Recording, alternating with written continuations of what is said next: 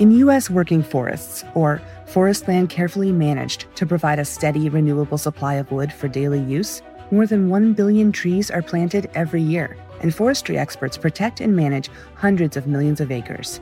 Working forests have been sustainably managed for decades. How? It's simple. They plant more trees than they harvest. Learn more at workingforestsinitiative.com.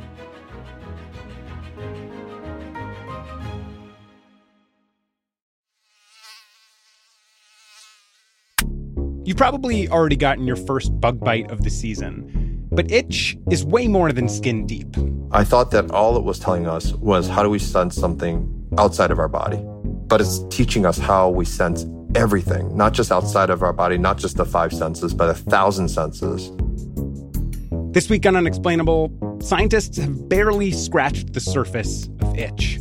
So, how deep does it go? Listen to Unexplainable for new episodes every Wednesday. From Cafe, welcome to Stay Tuned. I'm Preet Bharara. Something you can't see or feel can spread and in two to three weeks have created an illness that leads to hospitalization and then to death. And the idea that our actions now lead inexorably to these invisible things happening to create visible effects weeks from now is incredibly politically hard.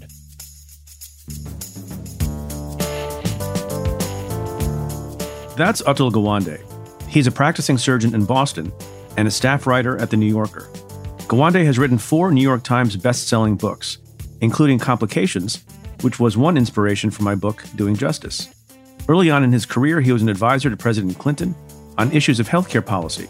In 2009, Gawande wrote an influential New Yorker piece on healthcare costs that helped shape President Obama's approach to reform. Today, Gawande joins me to talk about the state of healthcare in America and how political ideology impacts public health. Also, we talk about the future of COVID. That's coming up. Stay tuned.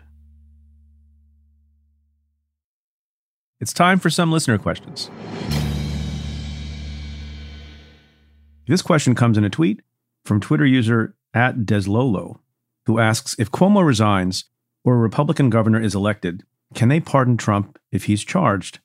So I've gotten a lot of questions about this the fate of Andrew Cuomo and whether or not that affects what happens to any state case brought against Donald Trump. And the easy answer is the quick answer is that the governor of the state of New York, like the governors of other states, can pardon someone for charges brought under the laws of that state. The president can't pardon state charges, but the governor can. But I hope it puts people at ease to realize that if Andrew Cuomo resigns, the governor becomes Kathy Hochul, who's also a Democrat, and I'm assuring you, very disinclined to pardon Donald Trump if he's charged in New York State. I will also say that given the demographics and the political makeup of the state of New York, the likelihood that there will be a Republican governor after the next election is quite low. And a Republican governor who would be inclined to pardon Donald Trump, I think, is just as low. And by the way, I've, I've been seeing these conspiracy theories on the part of the left saying that Donald Trump must be in some way responsible for these allegations against Andrew Cuomo. That's not true. Let's stay focused on what's really happening in the world. Donald Trump is responsible for a lot of bad things. He is not responsible for or behind Andrew Cuomo's woes. This question comes in a tweet from at KMC Hanko1. Does the SDNY and the Manhattan DA share info? Would SDNY, assuming that office doesn't already have such info, be able to get Trump's taxes and other business records from Vance for any potential investigations SDNY is working on? Yeah, there are circumstances in which law enforcement offices can share information. They can do that pretty easily with respect to generalized information, interview notes, share theories of the case, etc. With respect to grand jury information, stuff that's been obtained by grand jury subpoena, depending on the jurisdiction, there are rules through which a judge can issue a court order to allow the sharing of that information. I assume that the Manhattan DA's office is going to collect its own information with respect to not just the Trump case, which is pretty far along, but also, as we've discussed on the show before, the case against Steve Bannon, which had been proceeding in SDNY until Trump pardoned him. This question comes in a tweet from at Wissa38, who asks very important questions. One, can voting rights legislation pass the Senate? Two, if it doesn't, what are the impacts of the current plague of voting restrictions being enacted by GOP legislatures?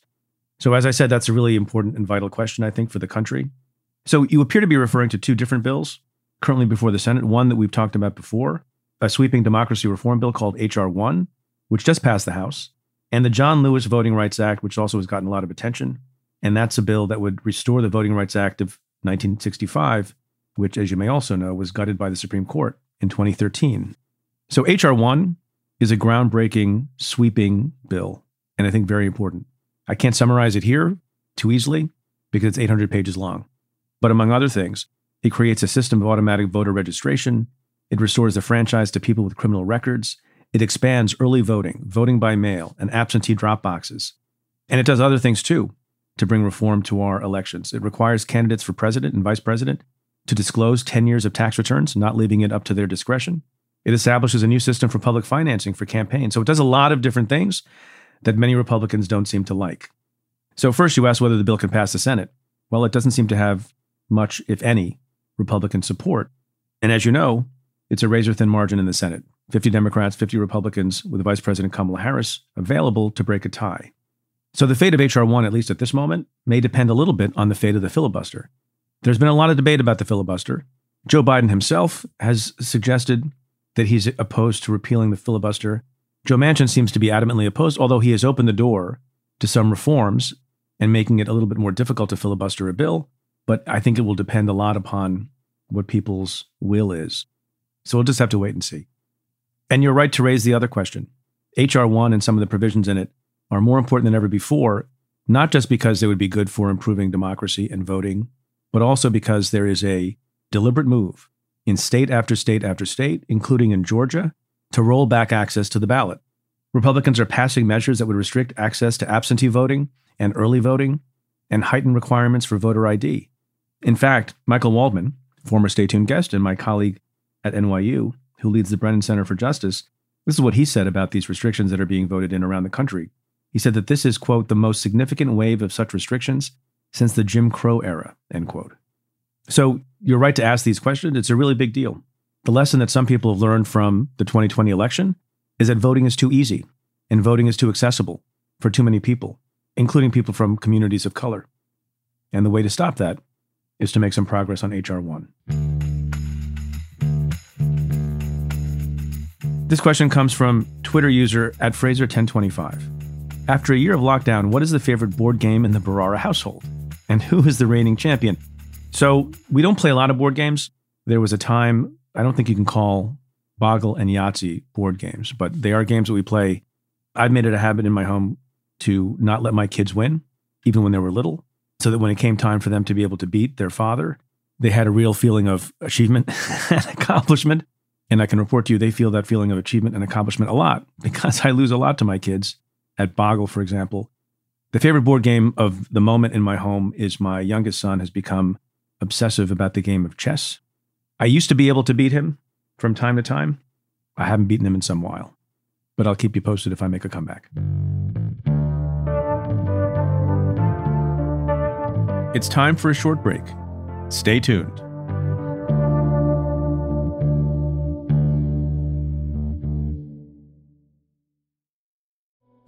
Support for this show comes from Washington Wise, an original podcast from Charles Schwab. Decisions made in Washington affect your portfolio every day. But what policy changes should investors be watching? Washington Wise an original podcast for investors from Charles Schwab tracks the stories making news right now and breaks them down for the average investor. Host Mike Townsend, Charles Schwab's managing director for legislative and regulatory affairs, takes a nonpartisan look at the stories that matter most to investors. He explores topics like policy initiatives for retirement savings, taxes, and trade, inflation fears, the Federal Reserve, and how regulatory developments can affect companies, sectors, and even the entire market. In every episode, Mike and his guests offer their perspectives on how policy changes could affect what you do with your portfolio. Download the latest episode and follow at schwab.com slash washingtonwise or wherever you listen. Support for this show comes from NetSuite. The less your business spends on operations, multiple systems, and delivering your product, the more margin you have to keep the money you've earned. But that's hard to do with higher expenses on materials, employees, distribution, and borrowing. So to reduce costs and headaches, smart businesses are graduating to NetSuite by Oracle. NetSuite is a top rated cloud financial system bringing accounting, financial management, inventory, and HR into one platform and one source of truth. With NetSuite, you reduce IT costs because NetSuite lives in the cloud with no hardware required, accessed from anywhere. You cut the cost of maintaining multiple systems because you've got one unified business management suite. You improve efficiency by bringing all your major business processes into one platform, slashing manual tasks and errors. Over 37,000 companies have already made the move, so do the math. See how you'll profit with NetSuite. By popular demand, NetSuite has extended its one-of-a-kind flexible financing program for a few more weeks. Head to netsuite.com/preet. netsuite.com slash preet. netsuite.com slash preet.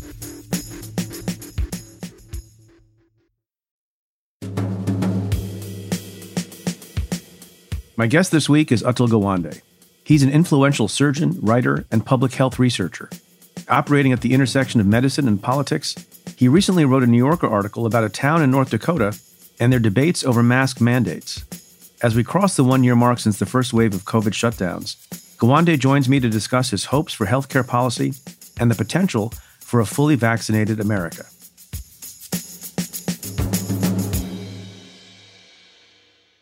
Atul Gawande, welcome to the show. Glad to be here, Preet. It's a real treat to have you. Um, I don't know if I told you the story last time I saw you, but I, I just wanted to mention to you and for the hundreds of millions of people listening how much some of your writing has meant to me. And in particular, when I was writing my own book, you know, three years ago, I was at a conference and someone was asking me what my book was about and how, you know, what the approach was that I was taking. And they said, you know what, it sounds an awful lot like another book called Complications, of which you are the author. And so I picked up your book and, you know, it's a series of stories and sort of meditations on on medical cases that you did. And so I just want you to know that was an inspiration to me in the writing of my book. So I thank you for it. That is um, so Even awesome. though I forgot to put you in the acknowledgments. So forgive me. So I'm doing it now. Um, That's awesome. You're, you're my worst nightmare. Someone who went to medical school, pleased their parents, and then also writes beautifully. So I, I kind of have some envy. Indian kids, Indian right kids, we all we all have that scar right off the bat. So one of the reasons I'm really thrilled to have you is we're recording this on Monday, March 8th.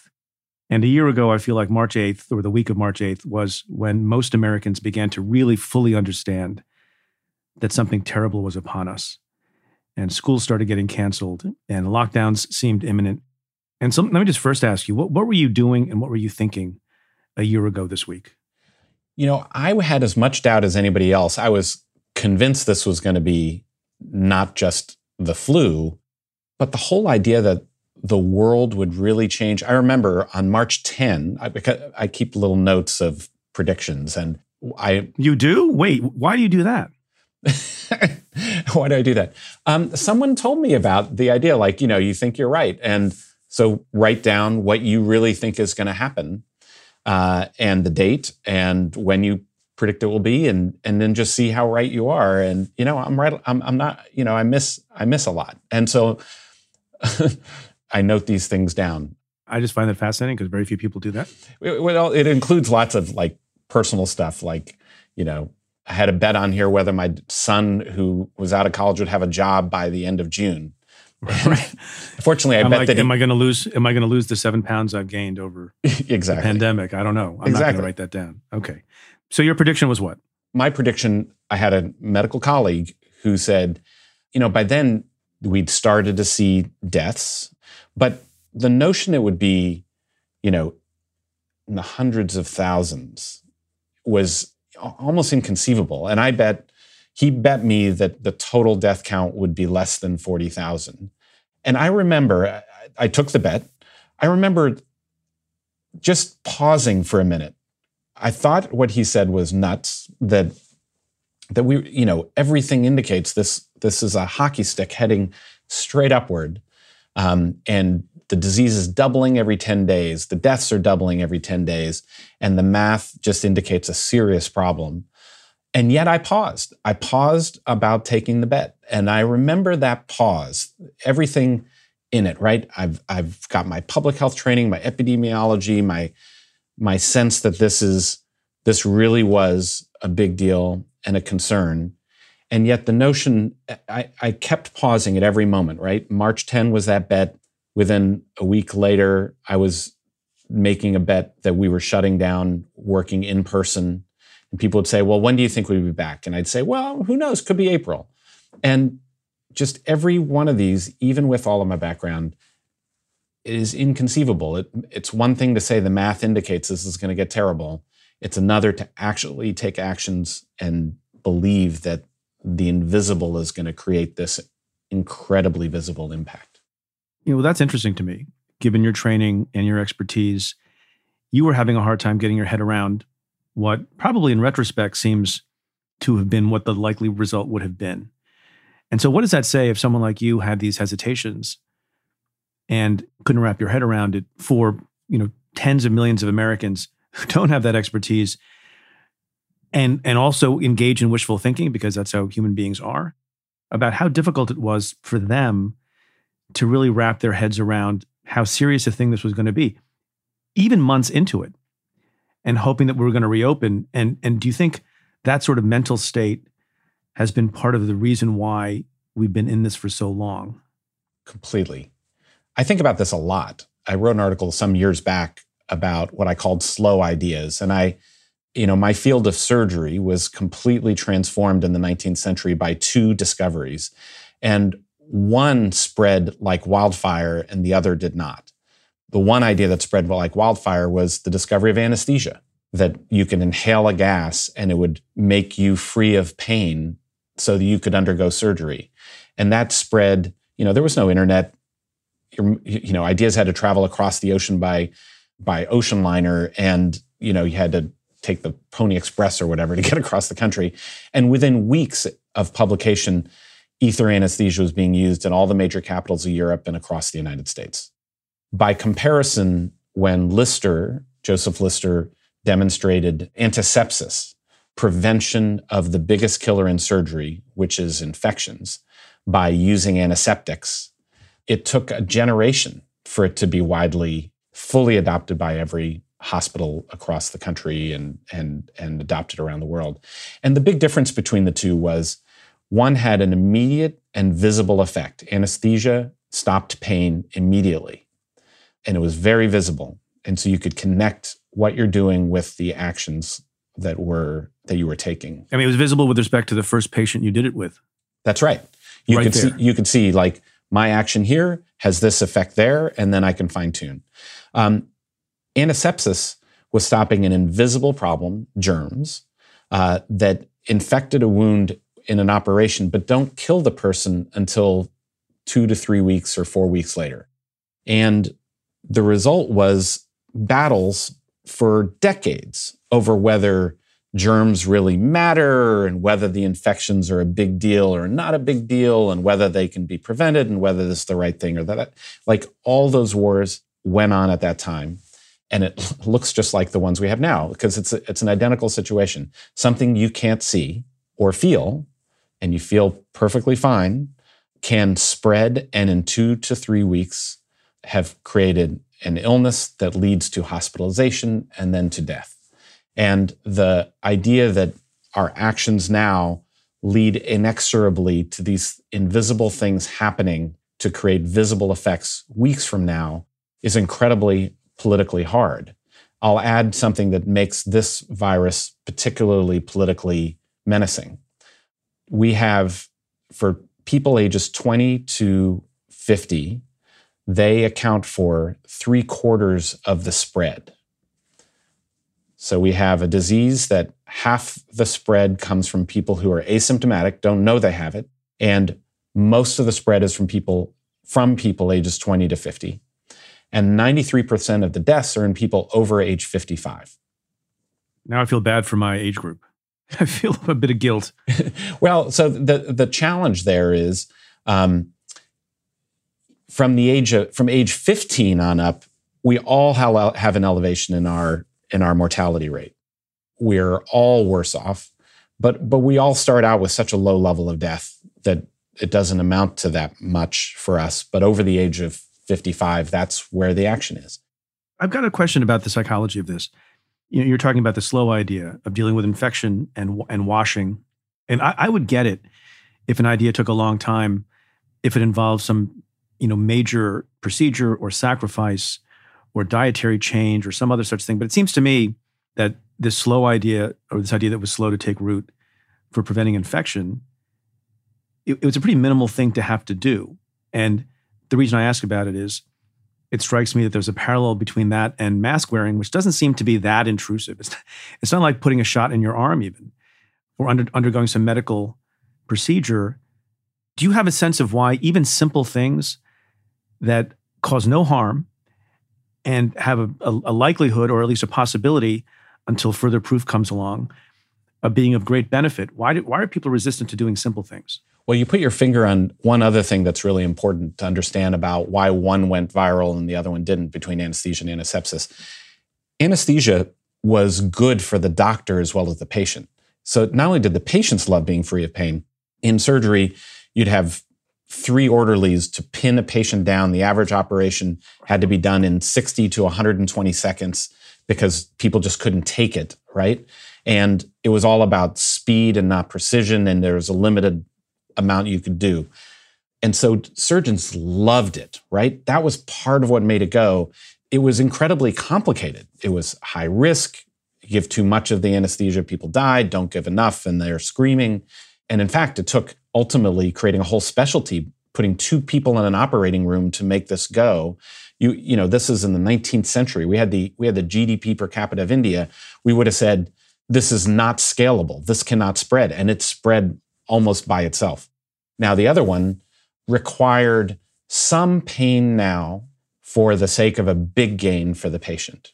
It wasn't huge, but it required a meticulousness and attention to detail about these invisible germs. It required washing your hands with the antiseptic. And by the way, the antiseptic that he discovered worked, Lister discovered worked, was dilute carbolic acid. And so it was literally, you know, it, it, it burned after a while. And it literally was pain now for gain later. And when you look at the experience with the coronavirus, a mask doesn't seem like much, but you're asking people to be deliberate, to take actions to curtail their lives in certain ways, whether it was where they go, where they travel, whether they eat out, whether they don't eat out. And then the mask was the symbol of the idea that public health people are telling me what to do. And those public health people would say, This invisible thing is going on. And it drove surgeons crazy to have, you know, the people who followed Louis Pasteur's theory of microbes saying to them, You are causing people to get sick, that you have to change your actions in order to, you know, the way you do something is ordinary, as, as central to their life as how they do their surgery.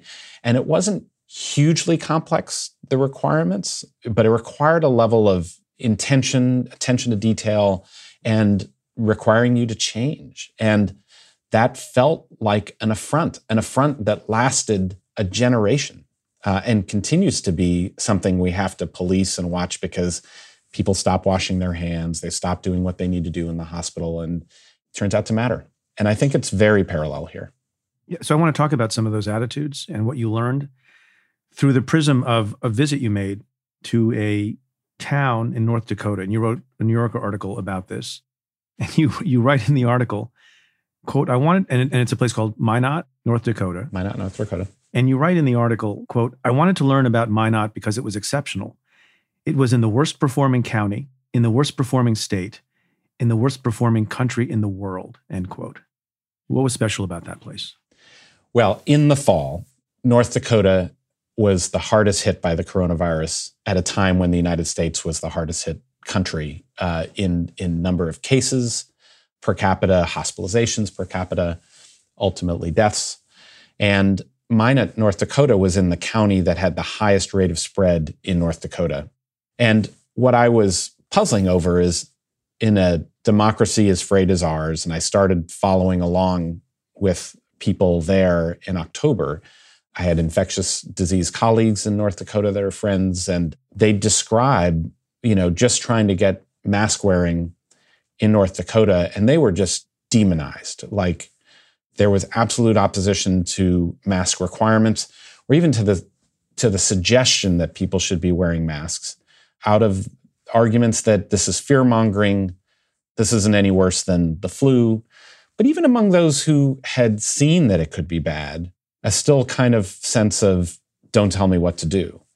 And what I wondered is in the midst of crisis, could the democracy of a city council, how, how do they cope and keep a city going? I mean, the hospital in September for the local community started saying that they are seeing cases rising. They've had to open extra beds, COVID units, and they were going to run out of staff.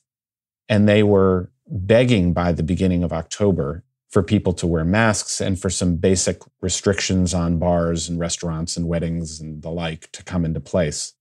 And I was interested because the state wouldn't do it, but the city council had, you know, one of its members say, "Well, I'm just going to do it. I'm going to I'm going to propose that we have a mask mandate here in Minot."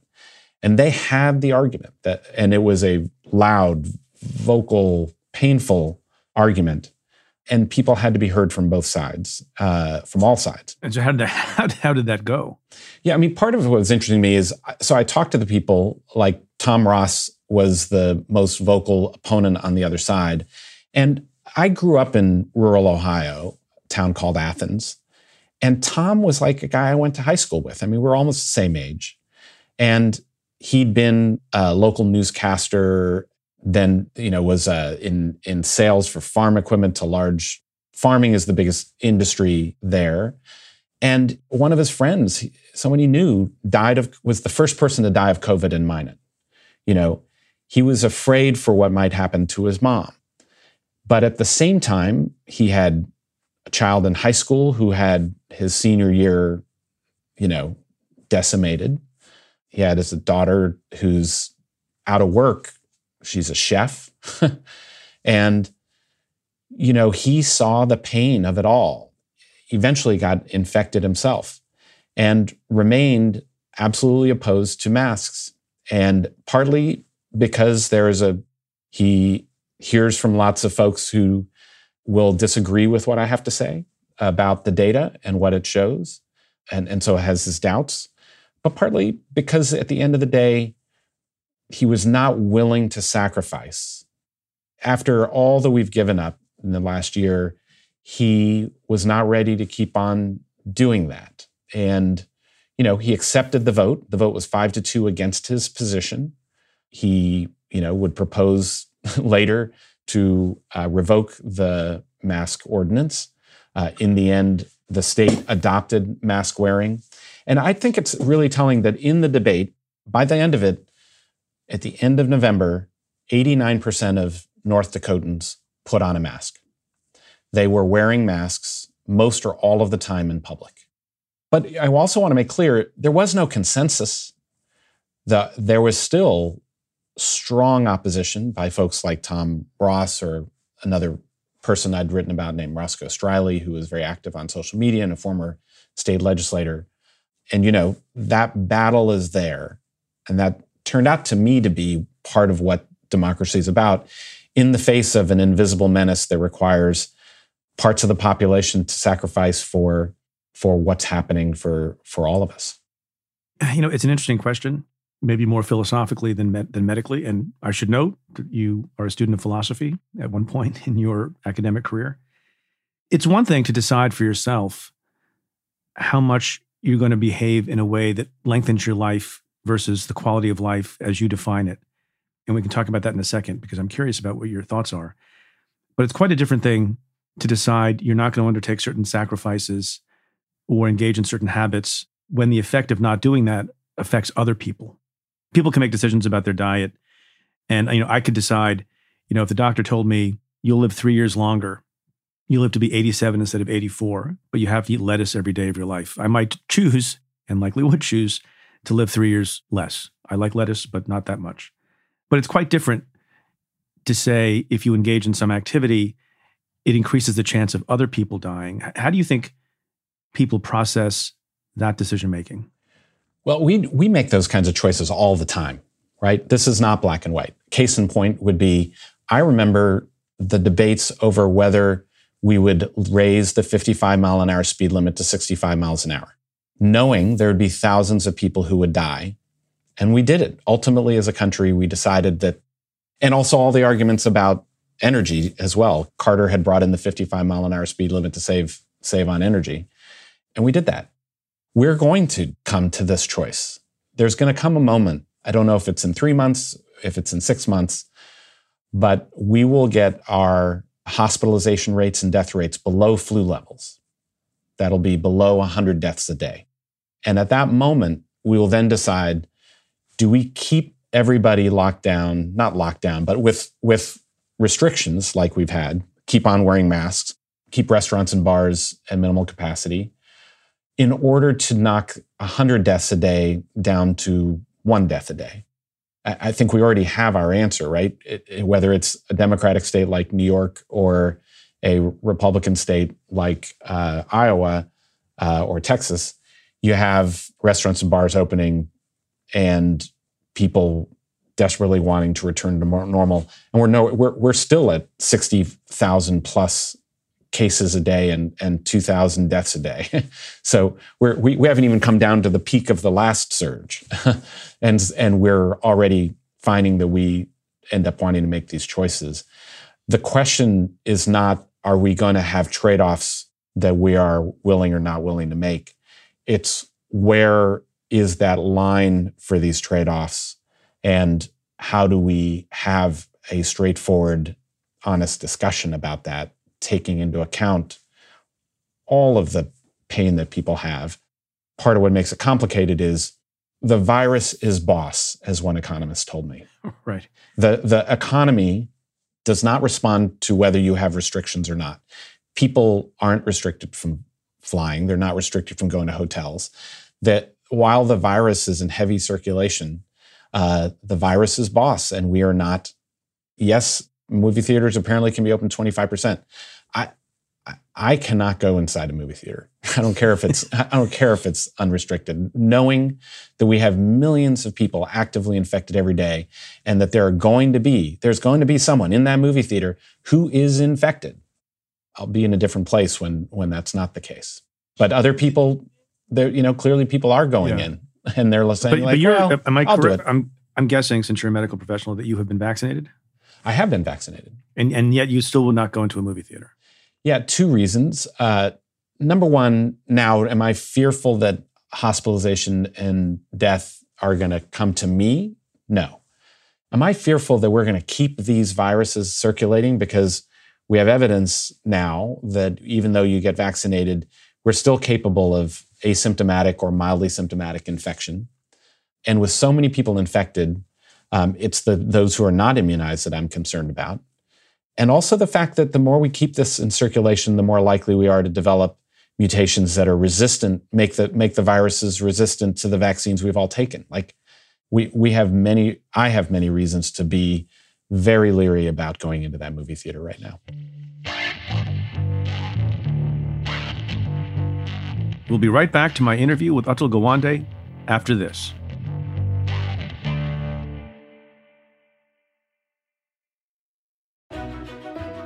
In U.S. working forests, or forest land carefully managed to provide a steady, renewable supply of wood for daily use, more than 1 billion trees are planted every year, and forestry experts protect and manage hundreds of millions of acres. Working forests have been sustainably managed for decades. How?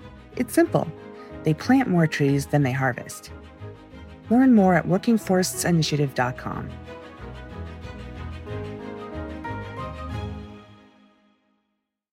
It's part of the problem for policymakers in trying to decide where the trade-offs are is on the one hand, at least at this moment, with respect to the pandemic, there are metrics. There's, you know, an infection rate, there's a hospitalization rate, there's a number of cases. You know, there's all sorts of ways to measure how we're doing. And, you know, everyone is looking at the graphs and the charts. So with respect to the problem of the pandemic and, and COVID-19, we seem to have a lot of data and metrics. Not perfect, but a lot. On the other hand, the problems that are being caused by the social measures we're taking, increase in alcoholism, domestic violence, depression, more obesity, and a whole host of other things I'm sure you can list, we probably don't have great data on those things. And so aren't policymakers and decision makers essentially blindly trying to figure out what the right trade offs are? Yes, to a certain extent. You know, it's about leading indicators and lagging indicators. All the things that you have are lagging indicators of where we are. And in that blindness, I think we have pretty solid evidence that, you know, people who are not in face to face professions have done well economically. They're continuing to do okay. Knowledge workers, Zoom workers, people like us. Yeah. And those who are in the face to face jobs, which is about 45% of the economy, have been hammered. And they are a disproportionate amount of the job losses. They're, they're more than two thirds of the job losses. And those are the hospitality industry. It's also happens to be some of the healthcare industry and yeah. and uh, but also travel and you know airlines and and you know there's so many different components here, and we blame the measures more than we blame the virus, depending on our well, I should say that that there's a real division over that, right? That you have one party that blames the measures and another party that blames the virus. There's solid data to indicate that the virus's boss theory is absolutely right, right? That even though restrictions didn't climb, people's employments in those fa- employment and and the economic returns in those face-to-face jobs got worse when the virus got worse. And it was kind of regardless of what the restriction climate was. And so, you know, it's again, it's that problem I start with. It's pain now for gain later. That is incredibly hard climate change has this problem in spades. This is a problem where it's invisible and it has an effect in four to four weeks, and you see the economic effects in eight to 12 weeks. And we have a hard time on that cycle. Climate change, where things unfold in years of time, are even harder to motivate people to take action. And you can always, when you're political, you're a politician, you can exploit, you know, the group who is making a uh, whose lives just changed. You know, the 20 to 50 year olds where mostly they're not getting significantly sick or are asymptomatic spreaders. They're driving the infection, but they are they're not the the people who are most afraid of dying. You can exploit their strong desire to get back to normal and say, it's just a flu. These guys are pulling the wool over your eyes. And we're gonna we're seeing this start to crop up in vaccination right now. The biggest indicator, the strongest indicator earlier on as vaccination was not yet approved and about to happen about whether people would want vaccination. Race was the strongest predictor of vaccine willingness or unwillingness. Now it's partisan affiliation, party affiliation. Have you ever seen anything like that before? No, it's stunning. You retweeted a study or a poll, as you just mentioned, that 41% of Republicans say they don't plan to get a vaccine if it's available to them. And only 33% of Republicans say they do plan to get vaccinated. How did we get to that point? Well, so part of the interesting thing, and I've been, I think we're only partway through understanding this. So we have, in general, young essential workers, and by young, I mean non elderly, essential workers outside of healthcare have very low rates of willingness to get vaccinated strikingly low, concerningly low. And then also, if you look at white Republicans, they have very low levels of interest, and people of color have also got high degrees of skepticism. Over time, as people see people around them get vaccinated, the willingness has gone up considerably. It's dropped a lot for Black Americans, for Hispanic Americans dropped a bit less so, but it's dropping. For white Republicans, that is not dropping. It is, and and part of what's interesting as I have tried to understand this is that there's a strong belief among conservatives that business and government could end up mandating them to be vaccinated and a fear that they will be told what to do or that it'll be required for privileges like working in certain jobs or travel. And there's a strong desire, uh, belief that this is really a personal choice whether to get vaccinated and not see it as something that's necessary for the family or community. they are much more likely to believe that COVID is overblown.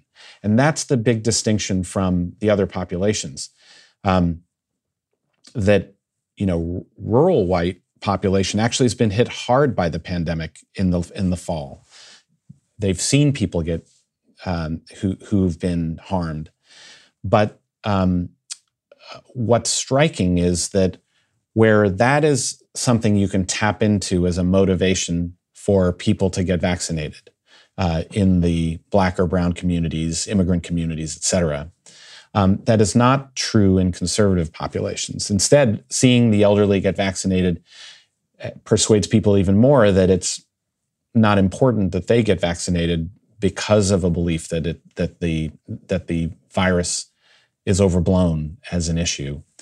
Uh, finally, I just say that that you know. So the question is, what is the motivator that could encourage people to be vaccinated? And when I talk to people polling in this area so far, they say I'm, they haven't found the motivator for conservatives. You could say, well, I need to do this because I want life to return to normal, or I need to do this for my family, or I need to do this for my community. Those are not motivating reasons because almost any message from a public health official saying, here's a reason that you should get vaccinated is perceived to be propaganda.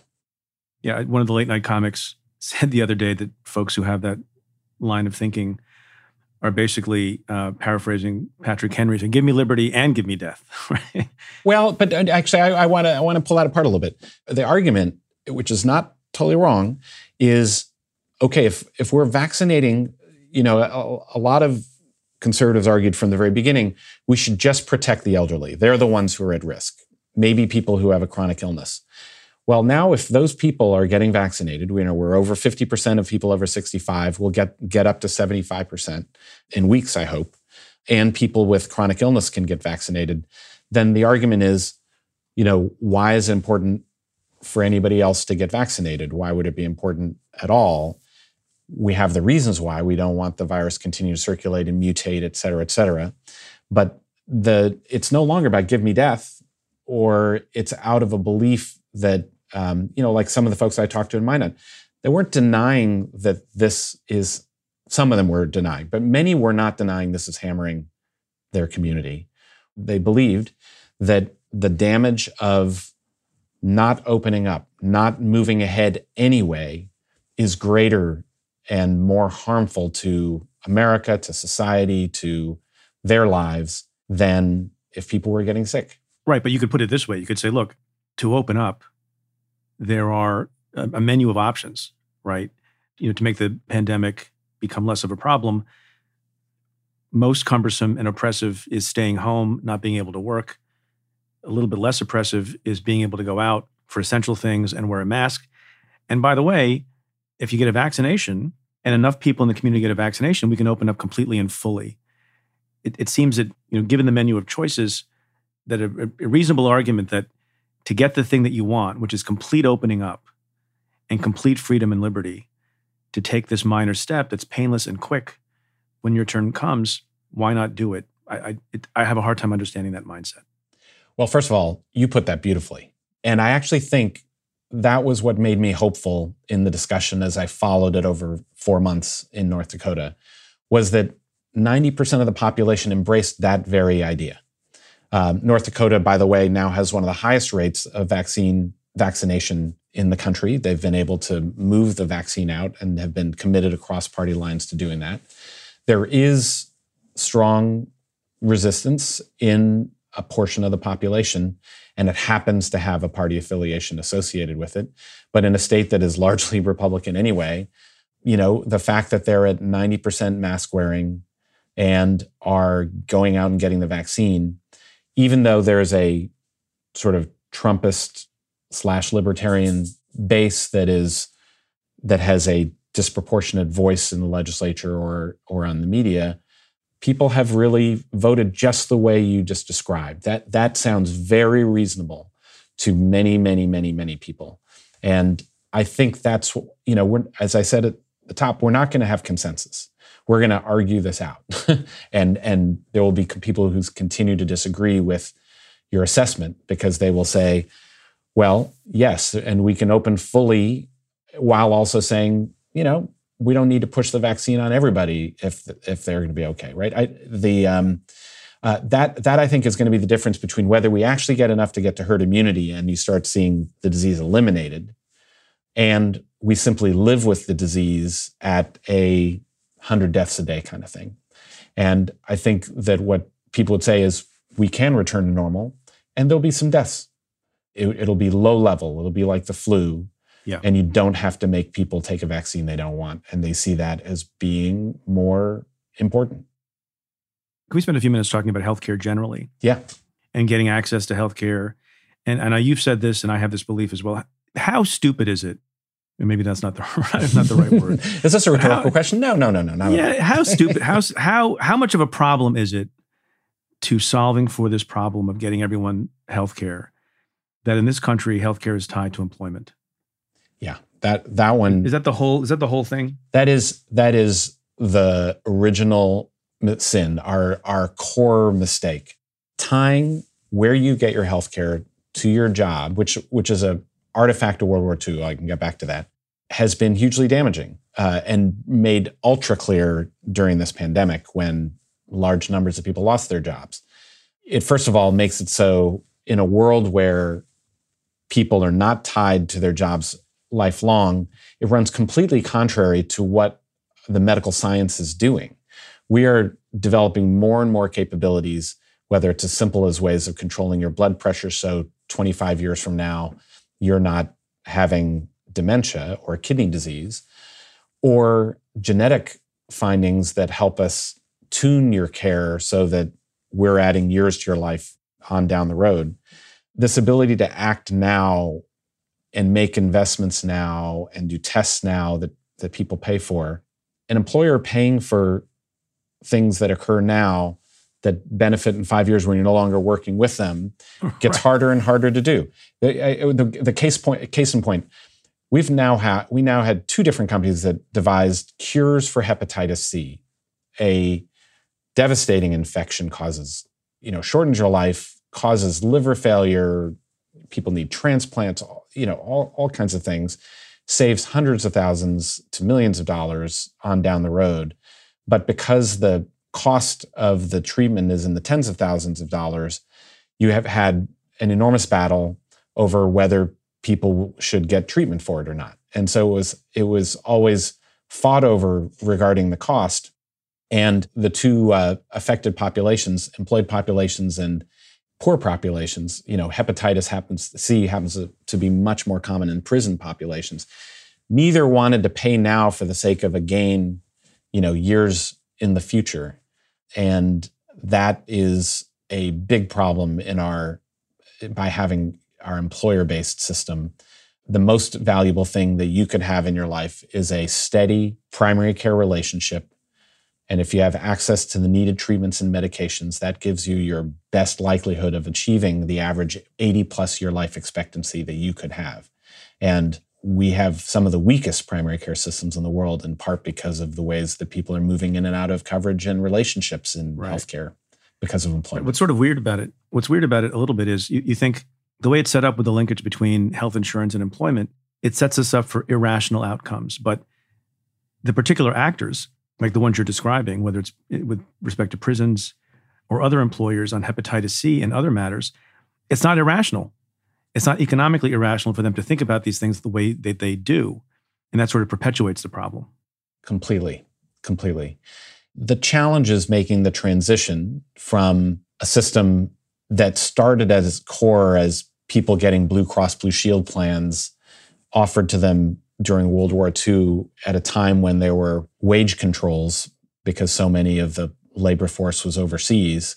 And unions fought for and got the right to have healthcare benefits as a kind of thing that could be offered to people. And that just seemed like a whole good, right? Nothing bad about that. But then we right. built the whole system around that. Well, we need a system for people who are unemployed because they're retired. So we got Medicare. We need a system who for people who are unemployed because they're poor and we got Medicaid. You know, we didn't have a system for the self-employed. We didn't have a system for people buying insurance on their own and we got the Medicare and we got the Obamacare exchanges. And now you're trying to navigate as you travel across these. And the reality is in your lifespan, you're going to go from a kid to a college student to a you know a young worker who may be in multiple jobs to someone who you know might be having your own podcast and needing to figure out how you get healthcare um, on on and on down the list until you're retired and then in Medicare. And we need the way that you can be tied into a consistent set of relationships in your healthcare and know that it's seamless and taken care of. And and you know, in the American way, we will we will need to stitch it together. It's possible we can throw the whole baby out with the bathwater and start all over again, but that's never been how. Um, nothing works that way. nothing ever works that way. Nothing ever works that way. Can I ask you on these issues of policy?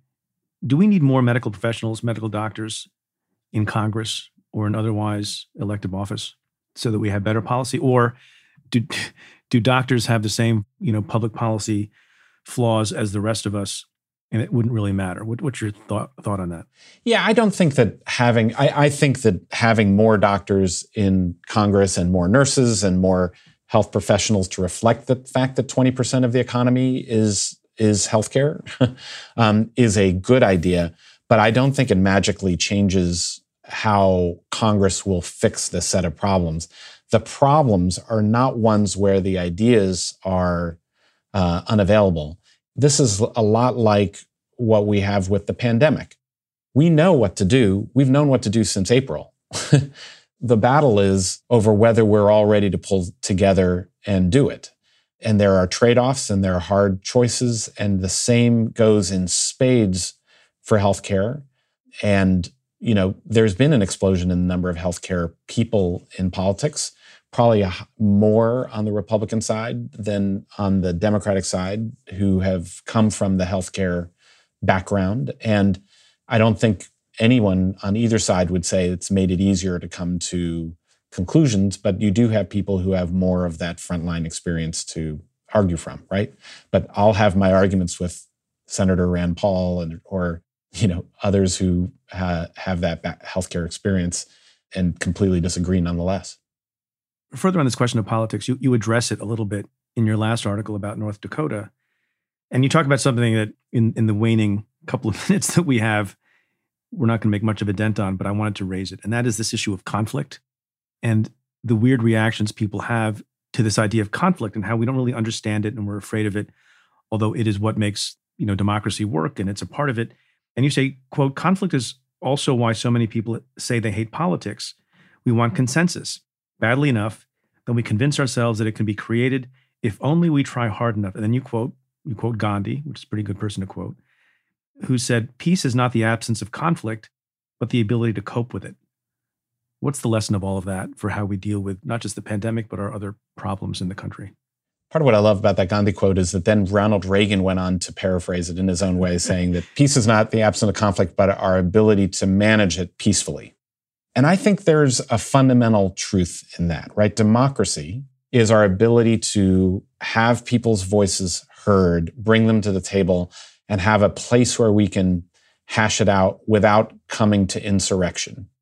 And one of the dangers of this moment in my mind is that for things as straightforward as public health, we are in a place where we're battling over whether people have rights to vote on Sundays or, you know, and everything from I think I think our the fundamentals of democracy about our ability to all have a voice and to encourage and enable that to happen is under threat and a core battle.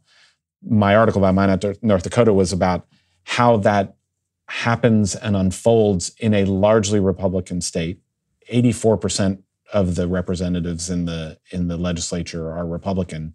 And yet within themselves they are completely divided about how to make the state run and city councils run. The heartening thing is that within that atmosphere they are still managed to be a peaceful approach. You know at the end of the day republicans and democrats condemned the insurrection we are having a battle over whether it was antifa or it wasn't really antifa was it was it you know was it real or not real but no one's saying well i thought that was a good idea not in the large numbers of conservatives that you would most fear. And uh, and so, in a funny way, I I continue to be hardened and have some degree of optimism that the good ideas, the ones that can keep us moving forward, the ones that can get us through the pandemic and solving these healthcare issues, will ultimately prevail. I appreciate your writing. I appreciate your service. Um, next time I speak to you, I will hope that you have solved the whole healthcare crisis altogether and also the pandemic.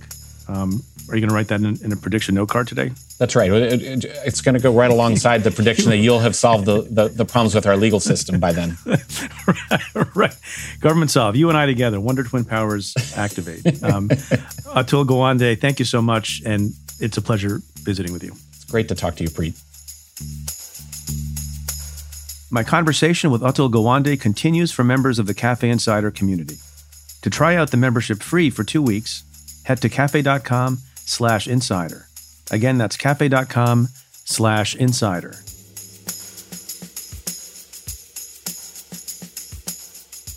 So I want to end the show this week by talking about something that's not particularly obscure and a lot of other people have been talking about. And that's Oprah Winfrey's interview with the Duke and Duchess of Sussex, Meghan Markle, and Prince Harry. And I just want to add my two cents to the chorus of folks who have said Oprah Winfrey is a masterful interviewer. I'm aware of the commentary from people who say it's kind of silly to point out the obvious that Oprah is a great interviewer. A couple of examples. This is David Pell on Twitter who said, You're writing an article to explain that Oprah is really good at doing celebrity interviews? Stop. Seriously. We know. Oprah is Oprah. And then my personal favorite this was a tweet from Jon Lovett, who wrote on Twitter Love people giving Oprah notes on interviewing. She's Oprah. She's a billionaire from interviewing. That shouldn't even be possible. So, with apologies to those who say it should go without saying that Oprah is a great interviewer, I'm going to say something about it anyway. You know, I spend a lot of time thinking, teaching, and talking about how to get information from people, obviously in different contexts. There are formal interviews in connection with criminal cases or civil cases. We've talked about how senators and members of Congress do or do not elicit information from witnesses at hearings. We talk about how people get information from regular interviews, celebrity interviews, and the like as well. They're all different. They're different contexts. They have different goals. They have different purposes. But in essence, the getting of information from other people, whether they're willing or reluctant, is an art, not a science.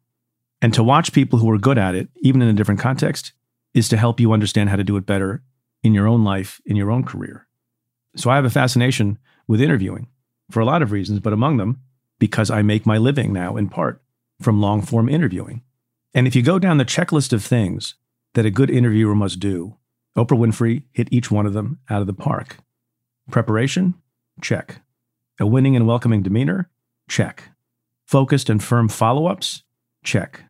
Eliciting of emotion for entertainment value and also for empathy? Check. Was she patient? Check. Now, granted, in Oprah's favor, in addition to her skill and her artfulness, Meghan Markle, especially, and Prince Harry too, they had a story to tell. It wasn't so much like pulling teeth. They decided to do a high profile interview in prime time. They were going to get some nuggets out there no matter what questions Oprah asked, though she asked them very well. And second, she had the benefit of a long form interview.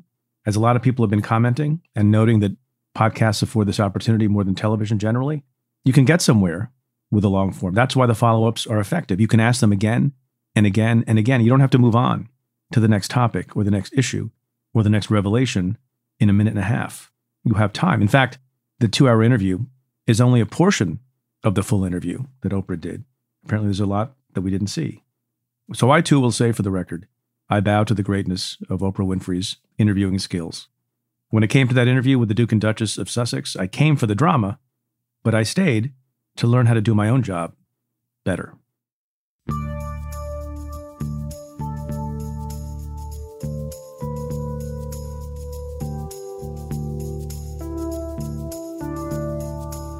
Well, that's it for this episode of Stay Tuned. Thanks again to my guest, Atul Gawande.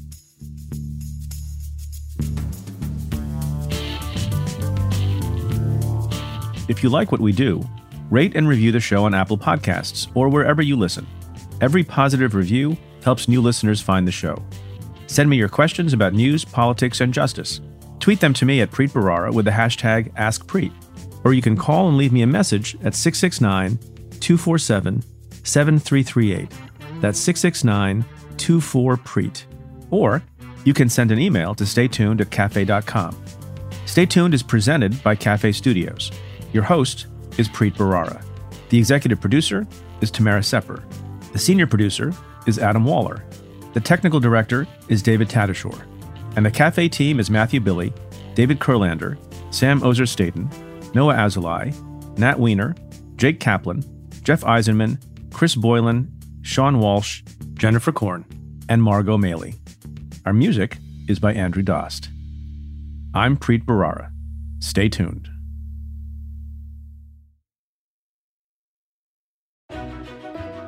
In U.S. working forests, or forest land carefully managed to provide a steady, renewable supply of wood for daily use, more than 1 billion trees are planted every year, and forestry experts protect and manage hundreds of millions of acres. Working forests have been sustainably managed for decades. How? It's simple they plant more trees than they harvest. Learn more at workingforestsinitiative.com.